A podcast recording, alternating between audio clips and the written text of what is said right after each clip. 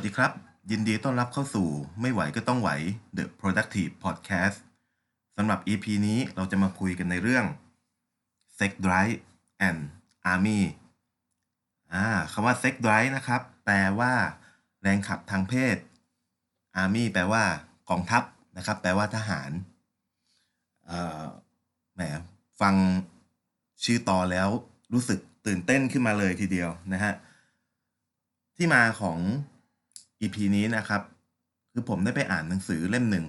ชื่อหนังสือว่า Homo Deus ประวัติย่อของวันพรุ่งนี้นะครับนะครับ ก็เป็นหนังสือเบสเซอร์อีกเล่มหนึ่งนะครับจากผู้เขียนเซเปียน ในตอนหนึ่งนะครับ หนังสือได้เขียนถึงเรื่องแรงขับทางเพศกับกองทัพทางด้านการทหาร เมื่อก่อนนี้นะครับในยุคกลางจนถึงยุคล่าอาณานิคม ก็ได้มีการเกณฑ์คนหนุ่ม พื่อที่จะรับใช้ชาติเข้าไปอยู่ในค่ายทหารในตอนที่คนหนุ่มเนี่ยมีแรงขับทางเพศเนี่ยอยู่ในจุดที่สูงที่สุดนะครับ แล้วก็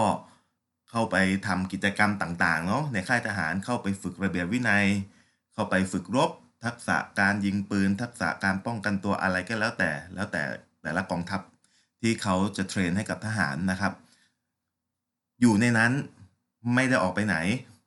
ทำแต่กิจกรรม ทางกลยุทธ์ยุทธศาสตร์อย่างเดียวเลยนะครับบ่มเพาะแรงขับตรงนี้มากขึ้นมากขึ้นนะฮะจากนั้นก็เอาไปลบนะครับ ซึ่งเชื่อว่าทหารเนี่ยจะมีความกล้าวแกล่งขึ้นในวัยนี้ และในการว่างเว้นจากกิจกรรมทางเพศ ไปสักพักหนึ่งก็จะมีความก้าวแกร่งขึ้น เราตั้งข้อสังเกตครับก็คือว่าทหารสมัยก่อนเนี่ยที่ยังใช้กำลังทางด้านการรบเข้าห้ำหันกัน เมื่อไปถึงดินแดนของศัตรูนะครับ ก็จะมีภาพประวัติศาสตร์ที่บอกไว้ว่ามีทหารเข้าไปข่มขืนชาวบ้านนะครับ ของฝ่ายข้าศึกข่มขืนเฉลยศึกบ้างนะฮะอันนี้ก็เรียกว่าไปไปปลดปล่อยในแบบที่ หดร้ายกันสักนิดนึง ก็ตั้งข้อสังเกตแบบนี้ครับ ผู้เขียน เอาเหตุการณ์นี้ไปเปรียบเทียบกับเครื่องจักรไอ้น้ำในสมัยก่อน เครื่องจักรไอ้น้ำในสมัยก่อนนะครับ ใช้ในการที่จะไปขับรถยนต์ รถไฟนะครับ หรือการทุ่นแรงอื่นๆ หลักการของเครื่องจักรไอ้น้ำเนี่ยก็คือว่าเอาน้ำมาต้มนะครับ ต้มด้วยความร้อนด้วยไฟในภาชนะปิด จากนั้นก็ปลดปล่อยแรงดันไอ้น้ำเนี่ยไปตามทิศทางที่เรากำหนดนะครับ ในกรณีนี้เช่นเดียวกันครับ ทหารที่อยู่ในค่าย เมื่อไม่ได้ไปไหน ไม่ได้มีกิจกรรมทางเพศอะไรเลย เมื่อมีแรงดันเพิ่มขึ้นมีเพชเชอร์เพิ่มขึ้น ก็เอาเพชเชอร์เหล่านี้ไปปลดปล่อยในทิศทางที่กองทัพกำหนดนะครับ ทีนี้เราตั้งข้อสังเกตว่าถ้าเกิด เอไอไอแรงดันเหล่านี้เนี่ยอยู่ในถึงยุคปัจจุบันที่เราอยู่เนี่ยมันมันยังมีแรงขับเหล่านี้อยู่บ้างหรือเปล่าแล้ว คนเราเนี่ยจัดการกับแรงขับเหล่านี้เนี่ยยังไงบ้าง ก็เลยตั้งข้อสังเกตว่าสิ่งที่มันเกิดขึ้นก็คืออะเมื่อเราถูกตาต้องใจสุภาพสตรีท่านหนึ่งหรือสุภาพบุรุษก็แล้วแต่นะครับ พูดในทางทั้งสองเพศเลยทั้งชายทั้งหญิง เราก็อยากที่จะทำให้ท่านเหล่านั้น ผู้ที่เราต้องตาต้องใจนะฮะประทับใจในตัวเราเกิดความประทับใจเกิดความชื่นชอบ ด้วยวิธีต่างๆ กิจกรรมต่างๆ ในการเกี่ยวพาราศีนะครับ เช่นวันนี้ฉันฉันไม่ค่อยมีตังเลยฉันจน ฉันจะทำยังไงได้บ้างให้ตัวฉันเนี่ยมีบุคลิกภาพที่ดีขึ้น มีภาพลักษณ์ที่ดีขึ้น มีความรู้ที่ดีขึ้น มีฐานะที่ดีขึ้น เพื่อที่จะทำให้อีกฝ่ายหนึ่งเนี่ยประทับใจ ก็อาจจะเรียกได้ว่าเป็นการเกี่ยวพาราศีฉะนั้นเราจะพูดได้ไหมว่าเซ็กไดรฟ์เนี่ยมันเป็นแรงขับให้คนเราทำในกิจกรรมที่ ยกระดับของตัวเองให้มันดูดีขึ้น และในทางกลับกันครับเซ็กไดก็อาจจะนำพาไปสู่พฤติกรรมที่เลวร้ายได้เช่นเดียวกันนะครับ เช่นข่าวการ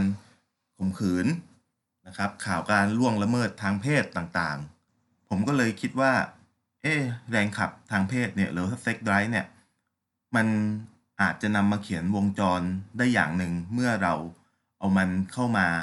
พิจารณาที่ทฤษฎีที่เกี่ยวข้องกับความสุข เดี๋ยวจะมีอีก EP หนึ่งนะครับ ที่ผมจะอธิบายเรื่องกลไกการเกิดความสุข ซึ่งเรื่องความสุขเนี่ยผมขอพูดสั้น ๆ ใน EP นี้ว่าความสุขมันเป็นนกลไกของสมองครับ เกิดจากสารเคมี 3 ตัว ซึ่งมันเกิดขึ้นแล้วทำให้ร่างกายรับรู้ แล้วมันก็จะหายไปในระยะเวลาอันรวดเร็ว วงจรที่ผมเขียนขึ้นได้นะครับ มีอยู่ประมาณ 4-5 กิจกรรมนะครับ กิจกรรมแรกเซ็กได้เมื่อเกิดแรงขับทางเพศเกิดขึ้น เกิดขึ้นจากอะไรบ้างอ่าสิ่งที่กระตุ้นจากภายนอก หรือจินตนาการสิ่งเล้าภายในของเรา เรามีจินตนาการนะครับ เราเป็นโฮโมเซเปียนเราเป็นสายพันธุ์มนุษย์ที่ครองโลกขึ้นมาได้ ด้วยเพราะว่าเรามีจินตนาการและเราเชื่อในสิ่งสมมุติ ทีนี้กิจกรรมที่ 2 ครับเซ็กไดนำไปสู่กิจกรรมที่ สร้างการยอมรับนะครับของเพศตรงข้าม กิจกรรมที่ดีนะครับ ถ้าเกิดพวกที่คิดไม่ดีคิดชั่วเนี่ยเดินทงทงเข้าไปแล้วก็ไปร่วมเพศกับเพศเมียเลย แบบนั้นไม่ใช่ไม่ใช่มนุษย์นะครับ 2. เมื่อเกิดกิจกรรมเมื่อเกิดแรงขับนะครับ เกิดแรงขับ เกิดกิจกรรมที่นำไปสู่การยอมรับของเพศตรงข้าม 3. นะครับ ถ้ากิจกรรมก่อนหน้านี้ประสบความสำเร็จ เราก็จะได้ถ่ายทอดยีนของเรานะครับ ด้วยการที่จะผสมพันธุ์กันเรียบร้อย เกิดความพึงพอใจ ก็เข้าสู่วงจรของความสุขที่มันเกิดขึ้น คุณไปมีเพศสัมพันธ์ คุณมีความสุขเกิดขึ้น เกิดความพึงพอใจเกิดขึ้น ซึ่งความพึงพอใจนั้น ความสุขนั้นมันอยู่ได้ชั่วณเวลาหนึ่ง หลังจากนั้นก็จะเป็นเพียงแค่ประสบการณ์ที่เราจดจำเอาไว้ในสมองนะครับ หายไปอย่างรวดเร็ว แล้วร่างกายของเรา มันก็จะทำให้เกิดแรงขับพวกนี้ขึ้นมาอีก ก็วนไปสู่ กิจกรรมที่สองอีกก็คือ ก็จะมีกิจกรรมที่ทำให้เพศตรงข้ามที่เราพึงพอใจเนี่ยยอมรับเราอีกครั้งหนึ่งยอมรับผสมพันธ์มีความสุข ความสุขหายไป เกิดแรงขับขึ้นมาใหม่ วนอยู่อย่างนี้เรื่อยๆนะครับ มันเป็นปัญหาครอบครัวส่วนใหญ่เลยนะครับ ของคุณผู้ชาย ที่จะมีความไม่ค่อยอพึงพอใจไปได้สักพักหนึ่งแล้วก็มีแรงขับทางเพศขึ้นมาอีก มีเซ็กไดขึ้นมาอีก ก็ต้องเรียนรู้ในการที่จะควบคุมและจัดการกับความรู้สึกเหล่านั้นนะครับ เพื่อความสงบร่มเย็นนะฮะ